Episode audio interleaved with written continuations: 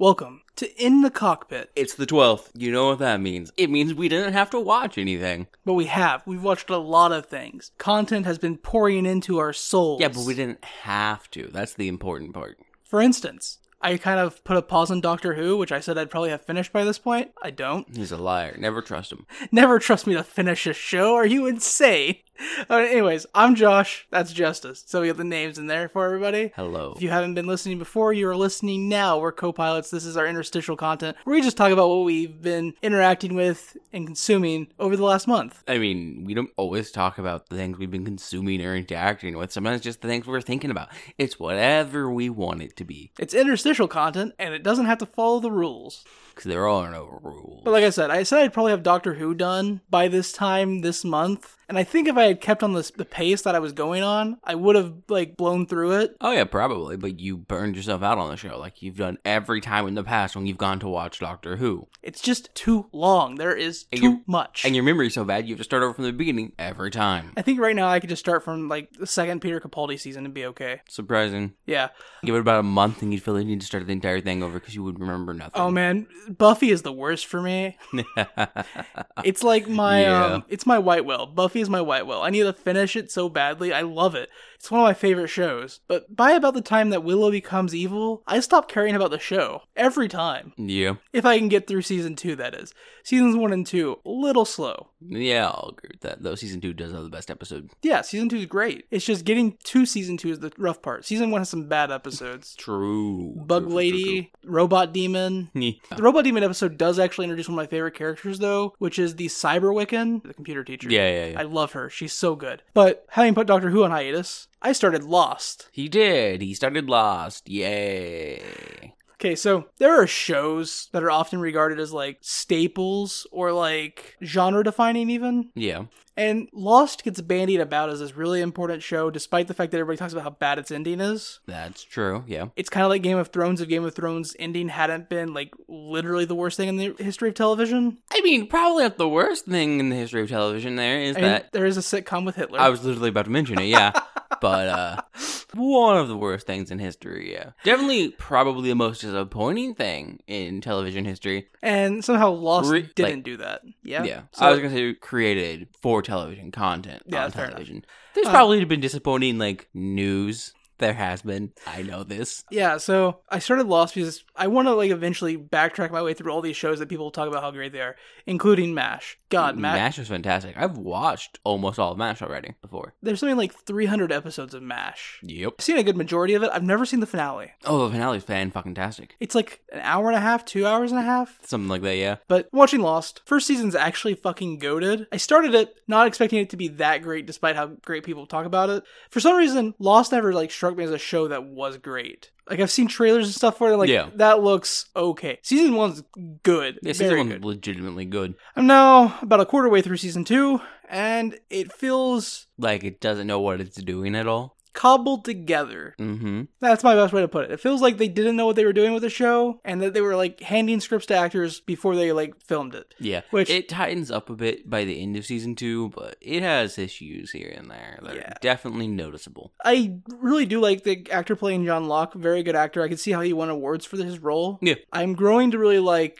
Sawyer. Mhm. His character started off as a person I was okay with just hating. Yeah, which was you know kind of the point of his character. Yeah. Uh, Also, I'm coming around on Jen. I did not like him, but season two is like filling his backstory out in a way Mm-hmm. yeah, that like, making Jin a lot better. yeah. From the small bits I know about the show, apparently, like Jin's actor talked to productions about stuff because he didn't like the way he was coming across as an Asian stereotype. Yeah, him and Son both had They both had extensive com- conversations yeah. with the creative crew who were just like, hey, you're making us very stereotypical and we don't want that. That's a bad portrayal. Well, apparently Jen and Son's story was like pretty well laid out before getting into season two because I remember Yeah, uh, apparently they talked to them about it like during season one. Yeah, and they're like, "We- we're going places with it. I promise you, it's not like We're just starting from this point that people will be like, oh, okay, and be able to enter on the ground level. And I'm starting to like Jen, starting to like Sawyer. The main character, Jack and Kate, not a fan of either of them. Not really. Hurley's great. M- My two Charlie's great. two of my favorites from Lost, having made it like a season deeper than you are, are Saeed and Hurley.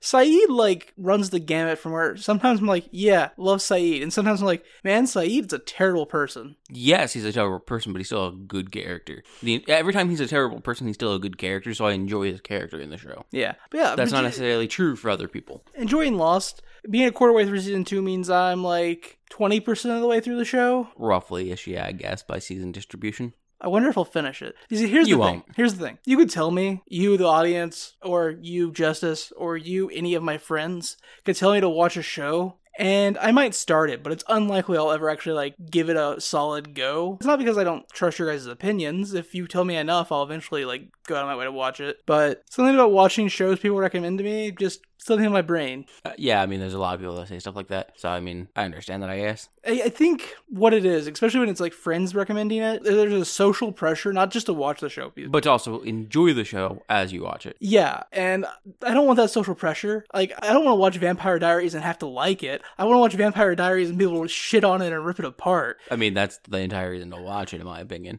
But I'm watching Lost because a creator I follow on YouTube, Billiam, um, he doesn't need the shout out from us, but He does great content, so. has made is working on a multi-part series about Lost. And I really want Yes. to watch his videos. two multi-hour long parts done and is working on a third one. I've watched the first part because it's just about season one. Great, that's how I got the backstory about Jin and Sun and stuff. I mean, and it gets to season two, kind of. It touches season two, but it's actually Yeah, But that's why I'm watching Lost is I want to watch this content. It's just this like part of me that in order to consume this, I have to consume this first. you want to be able to understand it entirely, even though the video is about explaining Lost Yeah, as but- well. See, I don't want because he's going super in depth on it. I don't want to like Yeah. have his opinions in my head when I'm when No, I'm I, I watching it. get you. I do. And I've always planned on watching Lost at some point, so Yeah, I understand. I guess. I don't want his opinions corrupting my beliefs because I heard them first. Yeah, it's valid. I guess. Yeah. But that yeah, I haven't been watching Doctor Who. I did binge the Only Murders in the Building though. I think we reviewed that. We did review that. We reviewed it quite a while ago, but we we finally finished watching all of it. binge the fuck out of it. It has two seasons now. Yeah. Both seasons are very good. Season one's ending's a little tropey. What? No. From But- the show that relies on a lot of tropes, but calls them out, makes fun of them to make it meta. Lampshading doesn't make it good, but how- somehow the show's still very But the good. show's still good. Yeah. Lampshading does not make it good, but you can still lampshade and be good. Yeah, exactly. That was episode 55 of Copilot. So that was August this year. Not, not that long ago. Ah, I could have sworn it was much longer ago. Yeah, we, we reviewed it in Crazy. August. Uh, that episode went up late because I was sick with COVID. Oh yeah, yeah, that was this August. Yep. Terrifying. Time is weird. But yeah, we finished Only Murders in the Building. I finished the, the show we just reviewed. Uh, fuck my brain. Um, I'm not okay with this. I, I, I'm not okay with this. Yeah, um, that's good, but I hate it. I hate it with a passion. yeah. it ends on such a cliffhanger. And there's no second season. If you haven't It watched, cost too much money to produce during quarantine, so you know Netflix cut it. if you haven't watched, I'm not okay with this yet. The episode did just come out ten days ago. Very good show. We really enjoyed it for the review. Enough that I went back and binged it all like a couple days later, and it's great. How to explain it without spoilers? Yeah, it, it's just they were they, so they were setting up for a season two. Yep. and they had a solid setup and then they just got canceled because of a pandemic Yeah, yeah, very much so. part of me hopes that like these shows that got canceled because of the pandemic like will eventually get picked back up again because i get canceling them during the pandemic Yeah, pushing production would make sense, yeah they should have just pushed production but but pushing production generally, I think, comes with having to pay people a small amount of money. ah Like if you don't officially cancel it, but you push your production, I think you you have to pay them because you're like, hey, we still have a job for you, and we need you to be ready to do the job, which is a very tenuous space to be in in Hollywood, I assume. Actually, I, I know that part's true, but I'm not sure if you do get paid during a push production, but I, I think you do. I think you get paid like a fraction of your wage. that But I makes might be wrong. sense. It's just upsetting that like COVID caused, caused so many shows to get canceled. I know it's such a tiny thing to get played, but like, oh, COVID canceled TV shows. Yeah, that's a little. It's a little um, It's fine. It's only like six hundred fifty thousand dead in the U.S. alone. Yeah, like that's my point. That's my point. It's like shows being canceled, not really that big a deal when compared to the loss of human life. Yeah. That said, for all the humans that are still alive, we could do it uncanceling some shows. I'd agree with that. You know what else I would like though? If um companies weren't purchased during LBLs and they're taking on massive debt, so having to do layoffs and or you know cut productions and call them like just giant waste of money and effectively make them unlicensable by that production company for I don't know ten ish years. I know what you're talking about, but I don't remember what you're talking about. All of HBO, everything HBO's been doing. Oh yes, that's right. Gravity Train specifically. That's Gravity Train upsets me, and it's not Gravity Train, by the way. It's Infinity Train, but I I appreciate your attempt. memory, non-existent. But you know, Infinity Train, and also just like all the other shit they've done is also sucks. You know the Batwoman movie we were supposed to get, right? Yep. They were, you know they were picking between between doing a Batwoman movie and another movie, What? Batman Beyond, Yeah, yeah. Oh yeah, I didn't know that. Fuck. and they went with Batwoman, and they finished filming it, and it's ready for release, and then they just pulled the plug on it. Yeah, it's because they can claim a larger loss on it if they finish the film entirely. I get it. They're cooking their books because of the Warner merger, but Yeah, which I don't actually think HBO's was a uh, LBO. I don't think it was a leveraged buyout, but like still not great. yeah. You know what was great though? Ring of Honor Final Battle 2022. Look, I'm not going to pretend that I'm a Ring of Honor mark, but I was a WCW mark, WWE mark, missed the entire Ring of Honor train. I didn't know what independent wrestling was really. What a loser. Yeah, I saw some local shows when I was a kid, but like not Ring of Honor. not like not Ring of Honor, yeah.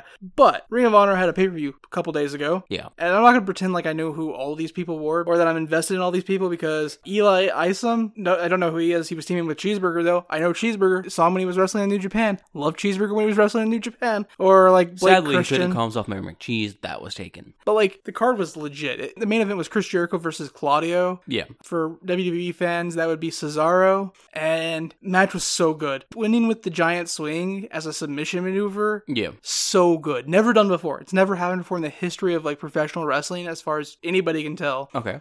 Such a Nice, I guess. It was a good moment, especially with the stakes. Cesaro losing, having to join the Jericho. Jericho Appreciation Society. Yeah, like I actually honestly thought that's where things were heading because it made sense with the Blackpool Combat Club falling apart, and like Yeah. glad they didn't go there. Will Ryuta, Daniel Garcia for the Pure Championship match. Not a lot to say about this. Yuta Mhm. won, which is great. Okay. But more importantly, both of these two are like the future of wrestling. They're like they're like 24, 25 years old. They've got 15 plus years in them. They're just going to keep putting on bangers. These guys are uh but the, the match I really want to talk about, Okay. Continue. Proceed. Go forth. FTR Oh, yes. Okay. versus the Briscoe brothers in a double dog collar match for the Ring of Honor championships. Now, I'm going to be up front. I'm really upset that FTR lost. Yeah, because FDR had three tag team belts, and you wanted them to have all they were the four n- that they are capable of. they were the technically number getting. one contender for the AEW bills from like February till like literally last month, and they never pulled the trigger to put the belts on them. Yeah, Instead, 'cause they we- don't want to put all four belts on one tag team. that would have been so good.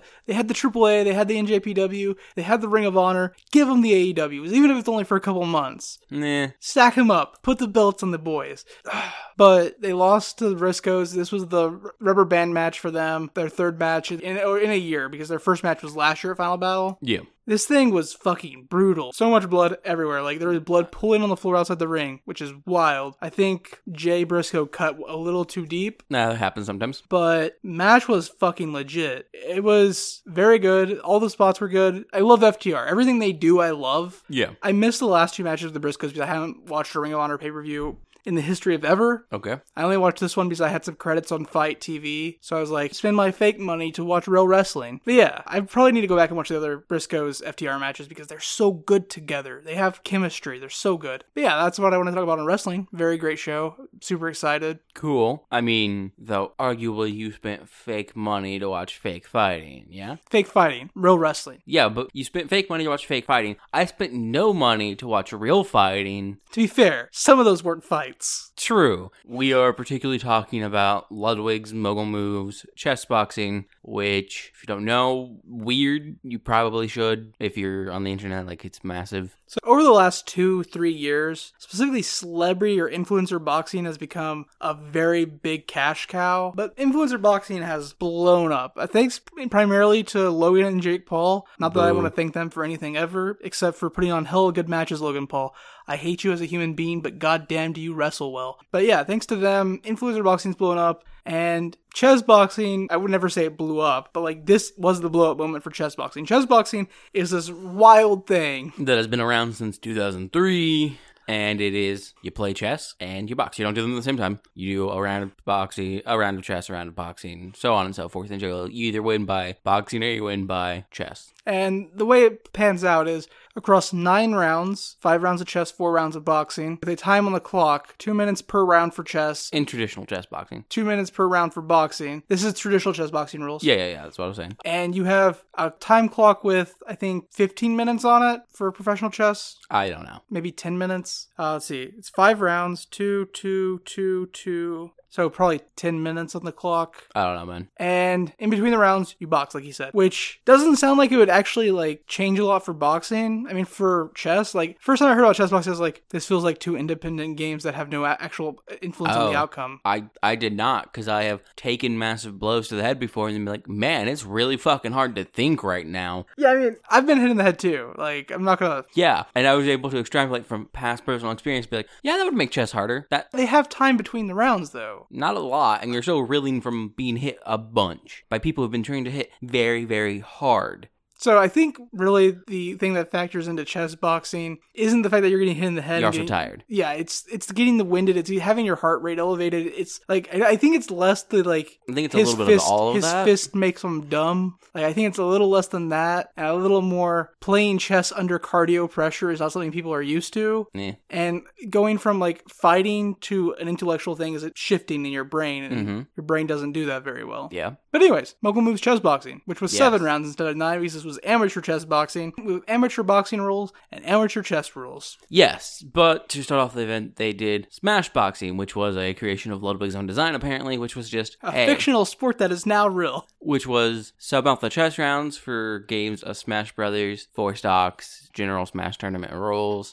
and you could win by the first person to get three wins in games of Smash, or by boxing, TKOs, knockouts, all that. And if across the four rounds of Smash and the three rounds of boxing, there was no TKO knockout You went or to the judges for a decision. three wins in Smash, you go to decision by boxing. Yeah. So our first Smash Boxers were Toussaint and Spud. I don't know who either of these people are. I recognize the name Toussaint. I don't pay attention to most esports, so I just know the names that I've vaguely heard in the background. I've heard Toussaint's name. That's as much as I know. But Toussaint defeated Spud via TKO in the second round, so This they was- played a game of Smash, this and was- they had one round of boxing. This was Puff versus Marsh, Marth, right? Spud was on Jigglypuff Yeah, yeah, and Toussaint was on Marth. uh, I think it's the other way around because I think Spud took it in Smash, and then Toussaint won with the boxing. Yes, that's probably right. Yeah. Yeah, that sounds right. And uh, honestly, the boxing was a very quick match. Uh, Toussaint just Spud couldn't keep his guard up, and Toussaint was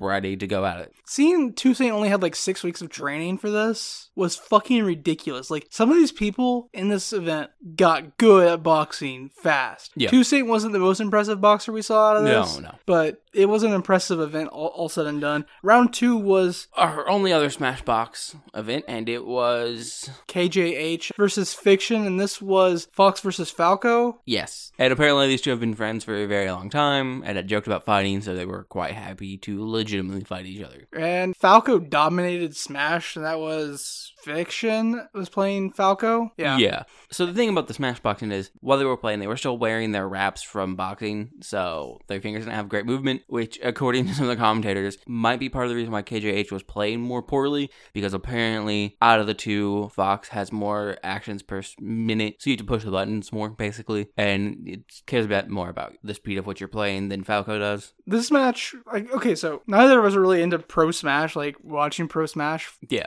but this match was highly impressive on a Smash. Ten- like, some of the recoveries and shit. Yeah. I don't watch professional basically anything, but I don't mind sitting down and watching basically a pro at anything do what they do. I won't go out of my way to do it, but watching it, I'm always just like, it's nice to see people perform at an exponential skill level because they've put in a hard hard work for that skill. But not only was Fiction, like, dominating in Smash, for first 45 seconds of the first round of boxing, Fiction was getting toasted. Yeah. Yeah. But KJH fucking gassed himself so hard that in those last 45 seconds of round one and then the minute 30 in round two, fiction was dominant. Yeah. So even if fiction hadn't won by Smash, it was gonna win by boxing. Yeah. And so, like we said, Fiction then proceeded to defeat KJH via melee in the fifth round. Yeah, third round of Smash. Yeah. uh, And KJH was just fucking wiped, man. going I, into I that. think KJH may have took less than five stocks off of him across the three rounds of Smash. Uh, I think maybe like six, but yeah, that sounds about right. But that's the Smash Boxing cleared up, and we start in on chess boxing with one of my most anticipated matches of the evening. Oh. Honestly, there was two people I was watching this entire event for, and that was in this first round of chess boxing, Stans. Dan's. Because one of our friends uh, is Friend of the show who's been on twice now, three times, twice. two or three times, yeah. Yeah. Uh, Kantz is, is the head of production for Stans. He Yeah. does the editing, he does content production, like and he's done some really great videos recently leading up to the chess boxing with Stans, and they've been joys to watch. And it's just, I started watching Stans mainly because, hey, my friend Kantz is editing for him. I'm going to support the man. because And- can't stop streaming and we gotta yeah, get our and I gotta Kantz get fixed. Kant's content in some form somehow. And I do like his editing style, which is you know probably why he got the job editing makes sense. And then I was like, man, you know what? I think I like Stans too. Stans is pretty cool. He's pretty funny. I think, like, I'm not a big Stans Frog, but I was a huge fan of his knockoff of Taskmaster, which Okay, is yeah. honestly one of the best British game shows ever made. Task Manager was fantastic. You're not wrong. And that was what made me like Stans content. That was before Kant's actually like started. It was roughly about the time that he became an Yeah, editor. It he was crazy. became Stans's editor during Task Manager. Yeah. Or I think right before, right after, something like that. Somewhere like right around there. So the first match of actual chess boxing was Box Box versus Stans. Apparently, Box Box is a well-known League of Legends player and Team Fight Tactics player, which. I'll be honest, every time someone says TFT, my brain still goes to Team Fortress 2. So, Same, actually. I like when I'm reading about something and it says TFT, I'm like, oh yeah, Team Fortress 2. Except Team Fortress 2 is now stylized TF2. yeah, which it wasn't before, so fuck you, Team Fight Tactics. No, I completely understand that. So, anyways, Box Box versus Stans for the first actual round of chess boxing. And honestly, Boxbox is rated over 400 points higher than Stans in chess. But Stans was fucking delivering on chess. Like Stans, Dominating, dominating the board. Just Yeah. straight up dominating. he was doing fantastic on the board. We went to the first round of boxing. And they were much closer match in boxing than I expected. Like having kept up with Stans and his training, I honestly expected Stans to kind of blow Boxbox out. Boxbox was in it. Yeah. Dude can box apparently. Unfortunately, though, this match did go to box box because Stans. It was in the second round of boxing, right? Yeah, I believe so. Yeah. Because Stans apparently had been having trouble with his shoulder before this, and it was occasionally slipping out of socket and dislocating, and it did dislocate during the match. Which is the worst way for it to end. He was winning on board and in ring. Like In ring was a lot closer, I think. it was a lot closer in ring. especially in that second round. And then his shoulder just fucked up on him, which it sounds like he lost that way, but he did a fantastic job on board and in the ring. Yep, it was really cool to see this event. Going into round two was people I don't know. Going into round Oh, no, two was the never mind. other fight that I was looking forward That's to. right, It was abroad in Japan and overt flow. a last minute substitution. Overt Flow wasn't originally scheduled for the contest or the show. So and so abroad in Japan, if you don't know, which is fairly popular on YouTube, but maybe just not your niche, is a YouTuber. He travel he's- blogger. He's a British man who now lives in Japan, moved there like 10 ish years ago, a little over, to teach English, and then just started doing YouTube. And is now a full time YouTuber, does a lot of travel stuff, interviews people. Like, it's a really cool channel. Great editing on that as well. Travel blogging lifestyle, yeah. Japanese travel blogging lifestyle. With some of the best editing I've seen on YouTube channels, in my opinion. Yeah, Because plus they're literally just shot like at like television. plus he's actually friends with some of my favorite like YouTube content producers, the Anime Man Joey and Sea Dog VA. Also, Giguk. Giguk's good too. I said some of my favorite YouTube content producers. I said what I said. Yeah. But we have Chris Broad from Abroad in Japan going against Overflow, who I don't know. Yeah, Overflow had I don't remember how long to prepare for this. It wasn't near as long as as Chris did. But Overflow is also a practiced jujitsu fighter. Yeah, which that comes up in this match a little bit. In a way, it shouldn't because Hmm. honest to God, Chris ha- was advantaged in chess. Yes. So each person had like a little pre fight interview that they did a few days before and then they aired before the fight.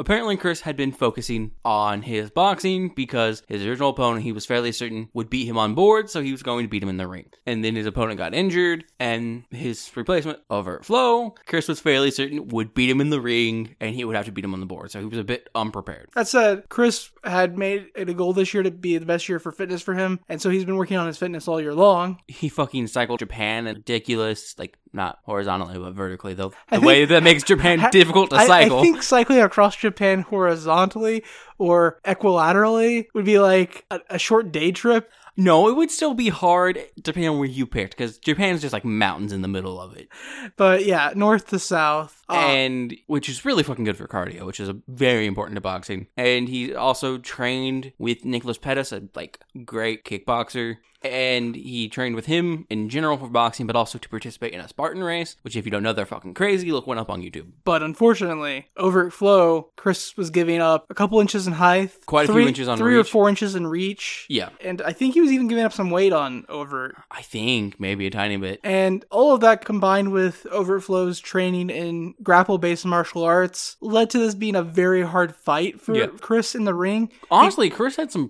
really good hits in there, but because Overt's just practice. He fucking tanks hits. Overt was abusing his reach, which is exactly what you should do. That's what you do. You do that all the fucking time. uh, He, he had a longer reach. He was abusing his reach. But anytime Chris would get in underneath his guard, he would immediately grapple up. he would he would clinch up, which clinching is allowed in boxing. And in a higher level of the sport, you're more likely to see your ref instead of breaking up the clinch, basically telling you, well, fucking punch out of it, which is good generally for the smaller guy who's in there inside the reach and going at it, which would be Chris, but because it's amateur, Amateur boxing, boxing. basically anytime someone clinched up, you break it up and you start over again, which means anytime Chris managed to get in there, all Overflow has to do is clinch it up. And then he had, then he's back at advantage. Yeah. So Chris did end up winning on the clock in chess. Yeah, they were f- the first to go the full seven rounds, and honestly, the boxing and the chess was not as great, but the boxing and the chess were both good overall, and I was honestly surprised by everything I saw in the ring. Yeah, it was honestly a lot of these influencers, a lot of these streamers surprised me at how good of boxers they are. Especially this next one.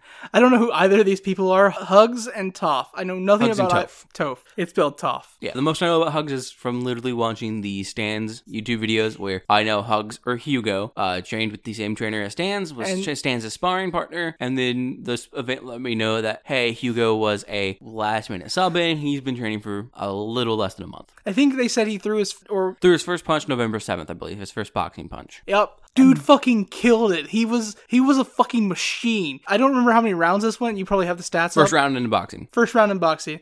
He won by TKO. The ref stopped it like He like Hugo fucking killed here, dude. Like the dude had insane form, his movement was good, and Toph just was not ready. Fuck, dude. This is insanely impressive. But that match was pretty short and took us into Lawrence versus Amon. so Amon is a grandmaster chess player and Lawrence is an international master. Yeah. So in chess boxing that makes them both pretty equal. In Yeah. long form chess, obviously Amon has the advantage as a grandmaster, but when you got five minutes on the clock and you're getting your head smashed in every other round, that kinda goes out the window.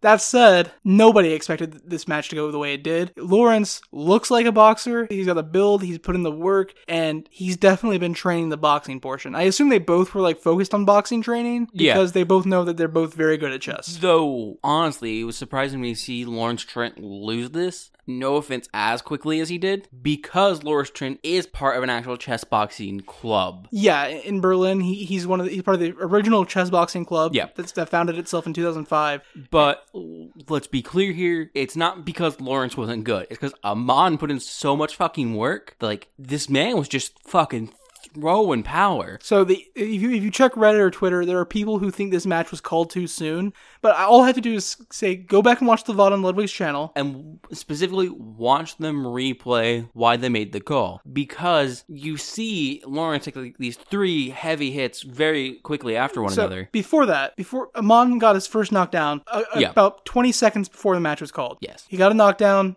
He got the eight count. Lawrence stood back up. Yeah. They went back at it. Amon, like you said, hits this, this flurry of like three blows.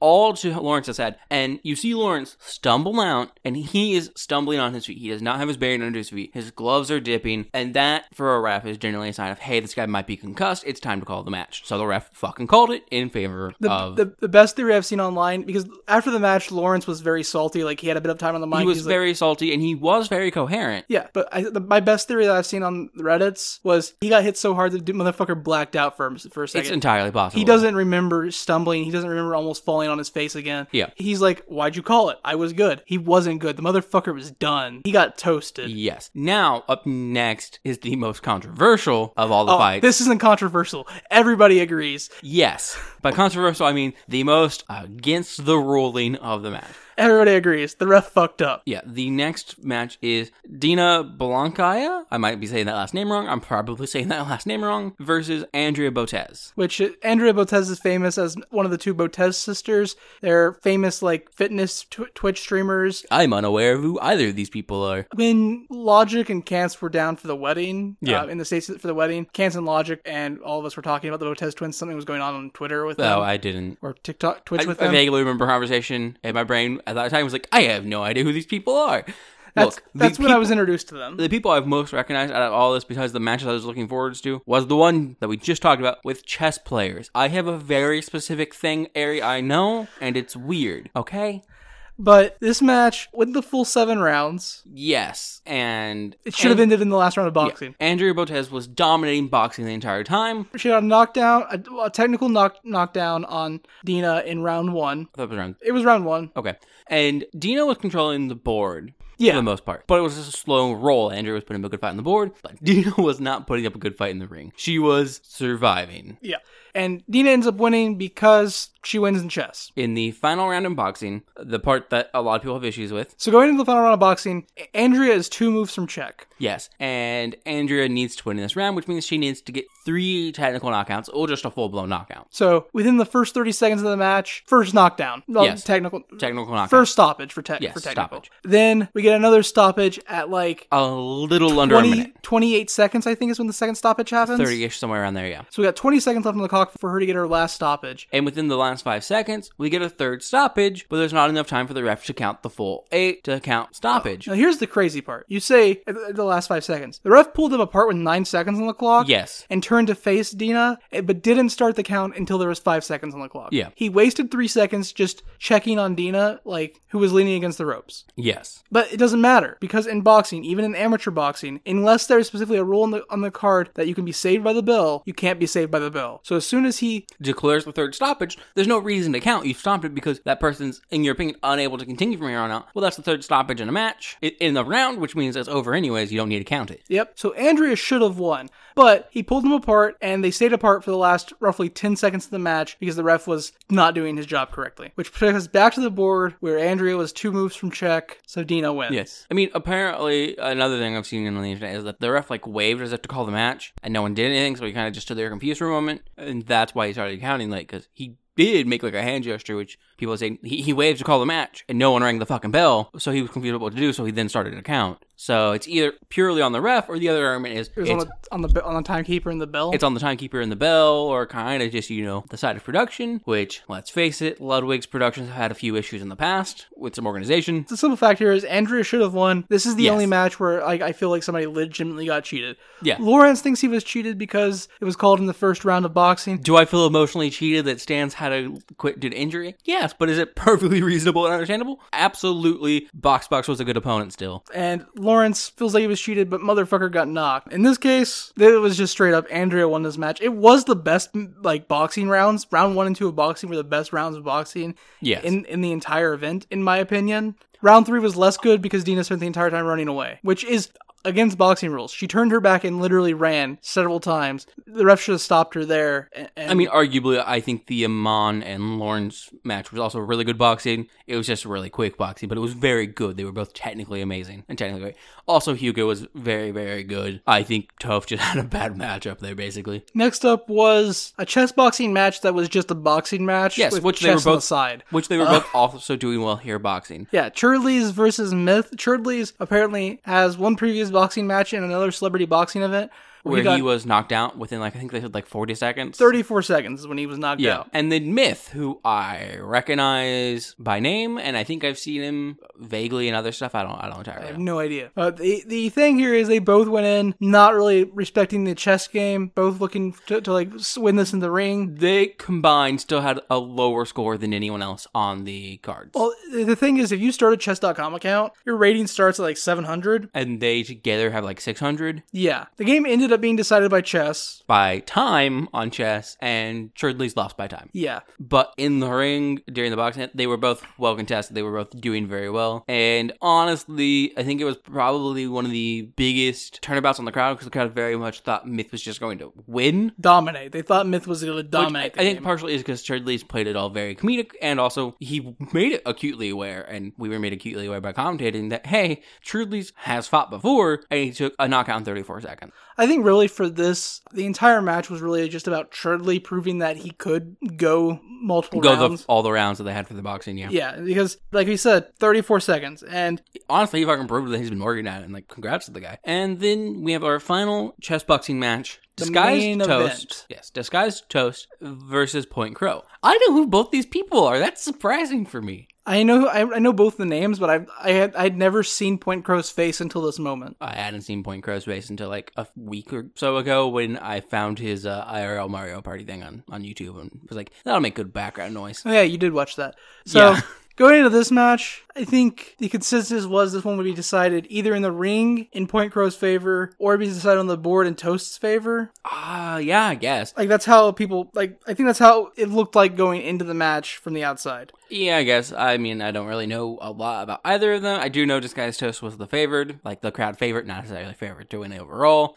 And honestly, again, they were fairly well matched up in the ring. Point and Crow was controlling it at the beginning in the boxing, but Toast managed to come back and like make a valid defense and honestly start to also take control. And probably about halfway through the second round and third, uh, making the second round of boxing very unclear who would win in a decision there. Mhm. But I think the third probably would have gone to Toast if it had gone to decision. I think Toast conserved energy very well in round one, Yeah. where Point Crow came out of the gates on all cylinders and gassed himself Yeah. up. Uh, and then chess, honestly, there were several instances where they both just honestly fucked up. Uh, Point Crow did it more, and that cost him the game. yeah. Point Crow had several instances where he could have won the game, but exhausted, a bit bewildered by all Was- the boxing shit, he lost. Was this the only game decided by checkmate? I believe so, yes. We had TKOs, we had a smash win. No, uh, D- Dina and Andrea Botes is supposed to side by checkmate. No, Dina won by resignation. They didn't go back to the board. They, they called it checkmate. Uh, wins by regna- resignation, round four. I mean, on the stream they called it Oh, checkmate okay, though, okay. because they got there and it was acknowledged that she had checkmate, and they just called it. So She was two moves from checkmate. She could have fucked up. yeah, Uh, she wasn't going to. It was a very obvious check. Yeah, but no, we've had wins by time advantage, we've had wins by TKO, multiple wins by TKO actually. One win by true checkmate, one by a call checkmate on stream, honestly more of a resignation. Two wins by time advantage, one loss by TKO and smash boxing, and one win by smash and smash boxing. And that brings us to the end of the card. Cards, that was it. The nine matches. Uh, honestly, a great event. Except for the fucking slap boxing. Yes. Uh, Ludwig, who did not box in his own boxing event, did, however, have a surprise 10th round where he competed in a, in a match of Chess chess, box, slap box, chess. slap chess boxing, or Slap chess, chess boxing, yeah. or chess slap boxing. Yeah. Against Sea Dog VA, who was part of Chris Broad's crew for his ring entrance. Yeah, coming in with him, and then he was obviously watching the show, and so So- slap boxed, played chess. This was just a chess match. Yeah, it was a chess match with a small break in between to slap each other. Um, It was just a by chess each other. match. I mean, Connor got to slap Ludwig, and Ludwig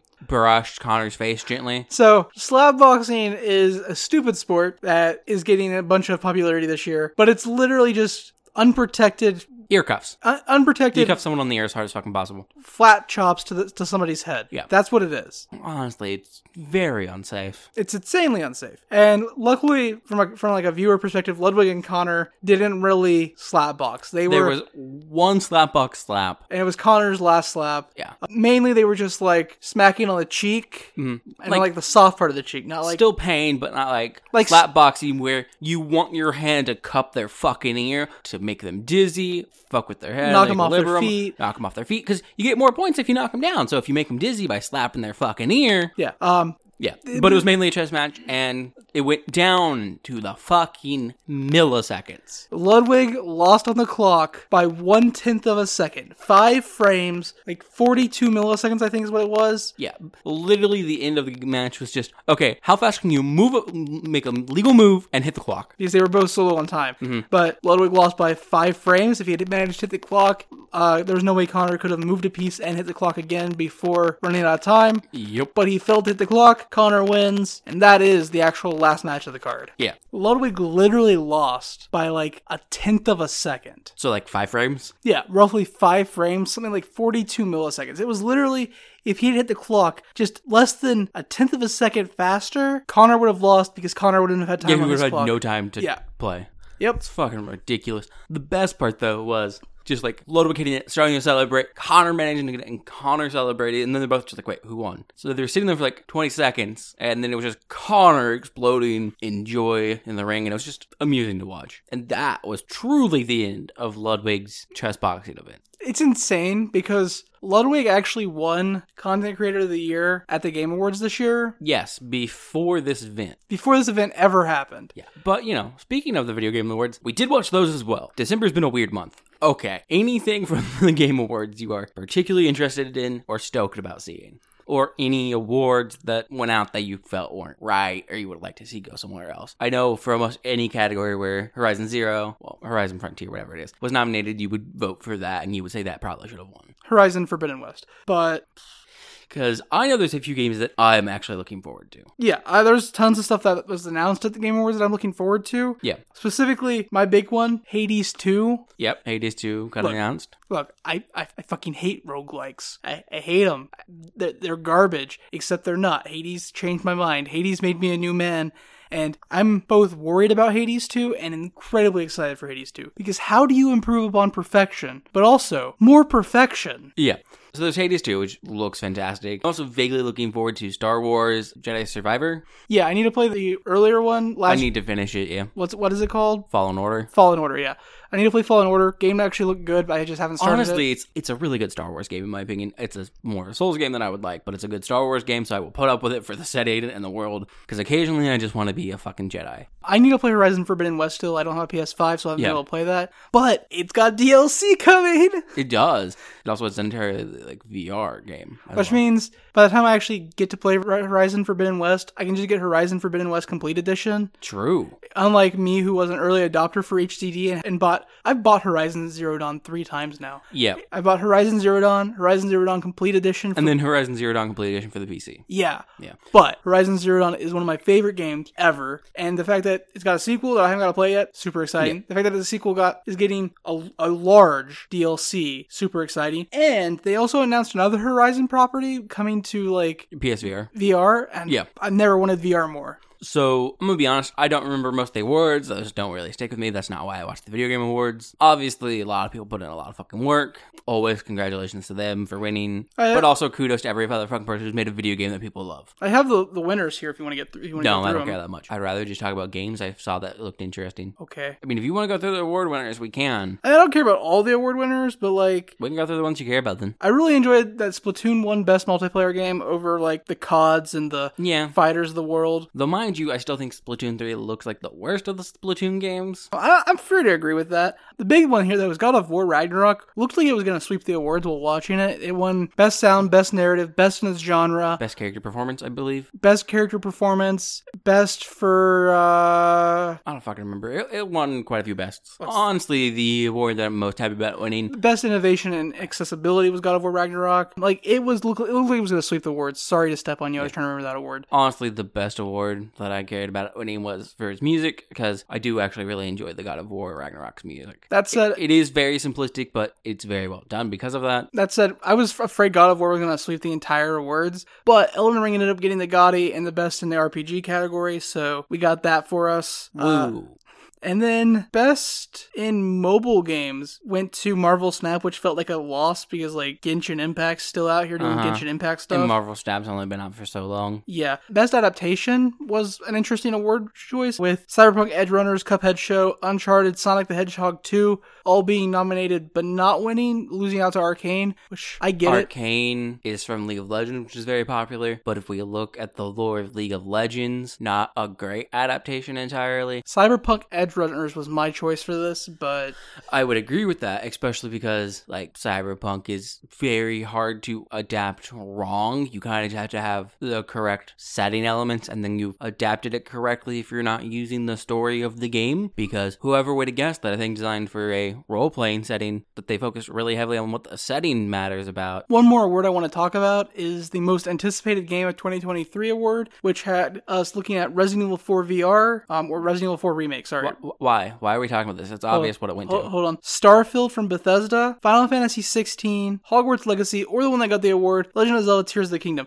The reason I want to talk about this because it is obvious, like you said. Obviously, Legend of Zelda Breath of the Wild 2, Tears of the Kingdom Yes. was going to win this award. The fun part is the way I listed them is the way they listed them on the show. From Yes. that exact order, Resident Evil 4 through to Legend of Okay. Zelda. Every game got a huge applause and a huge reaction, except Hogwarts Legacy. They said Hogwarts Legacy, people just became silent. Yeah. Like I vaguely want to play Hogwarts Legacy, but I'm not super anticipating. it. I'm definitely not paying for it at full price. I'm not buying it new. I'll buy it used at a GameStop. I'm not supporting. I mean, I realize J.K. Rowling doesn't actually get any of the money from the proceeds of this game, but uh, I still don't want to do that. No, because just buying it does support her still. They had to pay her money to. Nope, because th- if I remember correctly, I saw a huge thing about this a while back. The game production rights were bought outright from Rowling a long time ago. Ah. so the fact that it's, I think WB's the people making money from this, and that's fine because I still don't want to support Warner Brothers. They were still actively working with her and her team to make the game. Yes, That- but I don't think, which means she probably got a consultation fee, which means even if I buy the game, it doesn't matter. She got paid, but I don't think she makes any money from the game itself unless she manages to sue like Sapkowski did. what we're But saying is it's fuck Britain and they J.K. have different Rowling. laws.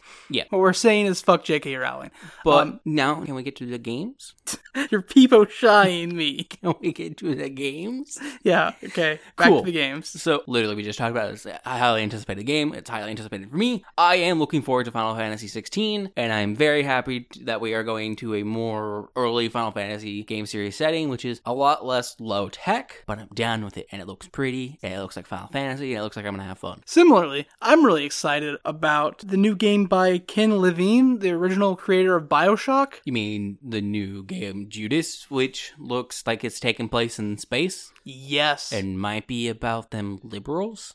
I'm just really excited for, for more games in the like but it's not it's not made by the same company as BioShock. It's the same creator though. But it doesn't mean it can't have nods to Bioshock. Yeah, I, I'm just really excited about like going back to the BioShock ur- Urava. Oeuvre. Oeuvre, yeah. Yeah. Oeuvre. Because BioShock fucking great. I loved 1 and 2, never played Infinite because the story kind of peeved me, but apparently I've been a little bit misled on the story and should go back and actually play that game. I love the visuals that we got for Armored Core 6. And I have played the Armored Core series before, but it is also developed by FromSoft. Like, FromSoft's doing a huge push of it. They're making the name really well noticed about it. And it makes me think we might be going with Armored Core in, like, almost a Souls-like direction, because that seems to be all FromSoft really does nowadays, which would make me sad, but it might end up being, like, the whole fucking Jedi Fallen Order thing where I play because I love the aesthetic and I love the world, and I'll just accept the fact that it's a game style I don't like. So, gonna go hit some ones that I'm really excited about. Yeah, So I'm gonna start with the things I'm really excited for, and one of those is Suicide Squad: Kill the Justice League. Which, Okay. Based on the trailer itself, I wasn't super excited for. I am hyped that it's Kevin Conroy's last performance, and like I'm glad he got to give a last performance that we, as Batman, that we get to enjoy. Okay, I understand your sentiment there, but I would also like to say, man, that's a bad way of wording it. I am hyped it's Kevin Conroy's last performance. That's fair. Bad wording. I'm hyped that he got to give a last. I'm hyped performance that there's more Kevin Conroy Yeah. to enjoy. based on the trailer, was not excited about this game, but based on things I've since learned about the game, more excited because you're being you're playing Suicide Squad, and the Yes. game, the trailer just looks like you're just being villains, doing villain stuff. Which sure, but what it turns out is Justice League have went dark, they've went evil, They've done it before. and Suicide Squad's job got to clean them up. Makes sense. Sounds like fun. God, does Yeah. it sound like fun? So I am also looking forward to that But another game un- was announced, which is stylistically very different from the other games in its series. Mhm. But my god, does it look like I'm going to enjoy it? And that is Bayonetta Origins, Cereza, and the Lost Demon. Yeah, game looks legit. I I liked Bayonetta, played some Bayonetta 1. Didn't get that deep into Bayonetta though. The freneticness of it is just not my jam. Yeah, it's a bit much sometimes for me, but I do enjoy it, and I enjoy the story, and I enjoy the setting again. And settings generally like one of the biggest things to always sell me on a game. So the fact that we are getting settings and aesthetic. Settings and aesthetic. yeah, that's that's what I care about. I'll put up with shitty gameplay if I have to. I'm not a fan of it, but I will put up with it if I have to. So the fact that we're getting a game that is uh, much more my style, but is Bayonetta still, is delightful. Speaking of delightful, one of my one of the games I'm most hyped for from this Game Awards is a game that's already out but is now coming to a, a console I can actually play it on. Returnal. God, was Okay. I hyped about Returnal.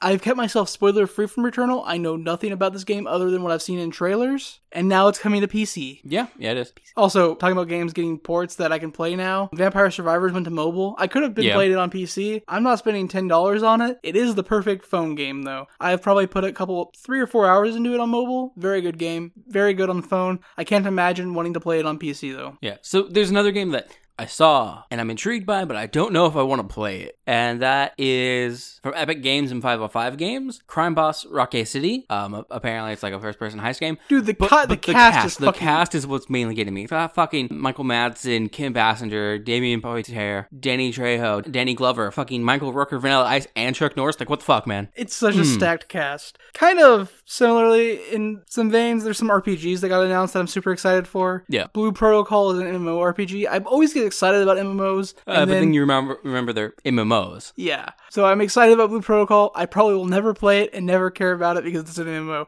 It's upsetting because I like I want to be into MMOs. I I want to like enjoy that genre, but the time commitment they want out of my life. Yeah. There was also Lords of the Fallen, Yep. which looks like a Souls like not by FromSoft. not by FromSoft. It's, it's a dark fantasy RPG. You play as one of the fabled Dark Crusaders and embark on a quest to overthrow the demon god. It sounds like a FromSoft game. Yeah. It looks like a FromSoft game, but uh, So I am really looking forward to Hellboy Web of Weird because Hellboy is a fantastic like franchise Mhm. and it looks pretty like it, it looks much more like the comics. It looks like a fun time overall. And did I mention I like Hellboy? yeah, I think yeah, I think you mentioned that before. I have only two more games that I'm stoked for. I have two more games that I'm also interested in. Okay, you- Proceed. uh, I'll start. I'll go for next then with Starfield. Okay. which I know is going to be a janky mess of a game because it's by Bethesda. But so Bethesda has like a formula, right? They do medieval RPGs called Elder Scrolls, and then they do the same that that same game in a post-apocalyptic nuclear winter called Fallout. Yes. And now they're doing that same game again in space. yeah. It's gonna be a janky mess. It's gonna be a buggy mess, but it's it's gonna be Fallout or Elder Scrolls in space, and that's that's enough for me. So my next one is Atomic Heart's new trailer. Just made the game still look really fun and really cool. Again, it's mainly just from the aesthetic point. Like the gameplay looks,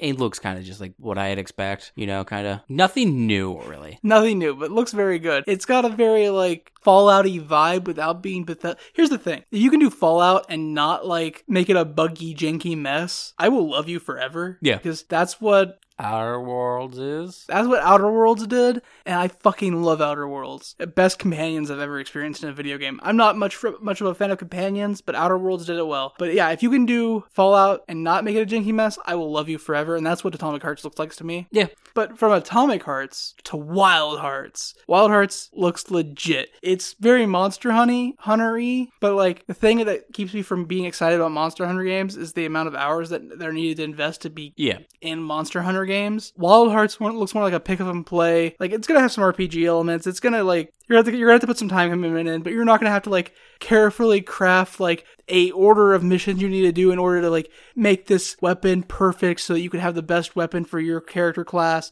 Like Yeah, that's always been kind of the annoying part about Monster Hunter to me. Monster Hunter is like a great game with too much bookkeeping. Monster Hunter has always been a game that I've enjoyed, but has like no story other than just I like to kill monsters. Yeah, Wild Hearts looks like Monster Hunter if it had stories and less bookkeeping. Exactly. So it looks more my speed. So my final game I'd like to mention, because I, I love me a good puzzle game, is Viewfinder. I oh yeah okay Viewfinder that's right I remember this yeah, one. the 3D interactive puzzle game where you seem to be using pictures and Yeah. altering your environment with them. the spiritual successor to Portal. Or, more accurately, in my opinion, something much more similar to, say, Superliminal. I did just say that because I knew it would like aggravate you. It doesn't aggravate me. I just think it's the most basic comparison you could make.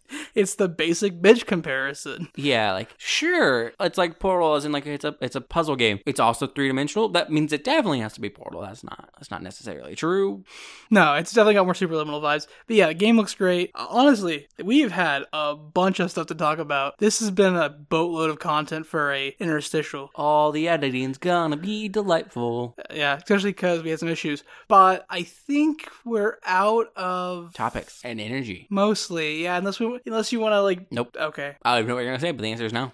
I was gonna bring us down. I was gonna be a bit of a downer at the end of the podcast uh, with the Magic Thirty debacle, but I don't care that much. I've already established I hate magic. Well, the company that produces magic. The only thing I like about the whole d- debacle is it seems like, from everything we can find online, that Watsy probably predicted about a 10,000 unit sell for this Yeah. and sold less than 1,800. Which is delightful. Oh, God. Also, it has created a bit of an issue in like trade groups and buy and sell groups where like people are getting hated for like trying to sell these cards and Yeah. which is hilarious because they're not cards, they're proxies. Fuck them. Yeah. yeah. anyway though, Watsy sucks and we're at the end of our episode. Yeah, we're at the end of the episode. So, if you want to tell us about your takes on Mogul Moves chess boxing, if you watched the event, which what you- games you're excited for from the video game awards or what awards you think should have gone differently Horizon should have swept, or if you've got a show that I should probably add to my list of like, essential watches let me know because we I will might probably do never it for watch the podcast but we might do it for the podcast it. But you could you can do all of that. You can contact us and let us know any of that information that you have through a myriad of options. We have our Twitter at Copilots Review. we have a hive at copilot's review though i still don't know if that's up and working Hive yet. is still dead. cool Uh, so ignore that part we have an email at copilotsreview at gmail.com. we have a Discord, which you can find by going to copilotreview.simplecast.com, which will have a link to our Discord, our email, our Twitter, and our YouTube and Patreon. Or you can find The YouTube is severely out of date. where you can find bonus content and video YouTube form content of our stuff. By video, I mean static images with our voices. And like you said, severely out of date. Anyways, hit us up with any of those things. If you had a creator that you were excited to see at Mogul Moves, or games you're excited for, or shows that you think people should watch that they haven't watched, any of that stuff. But until the 22nd, this is it for us. We'll see you then. Catch you on the next flight.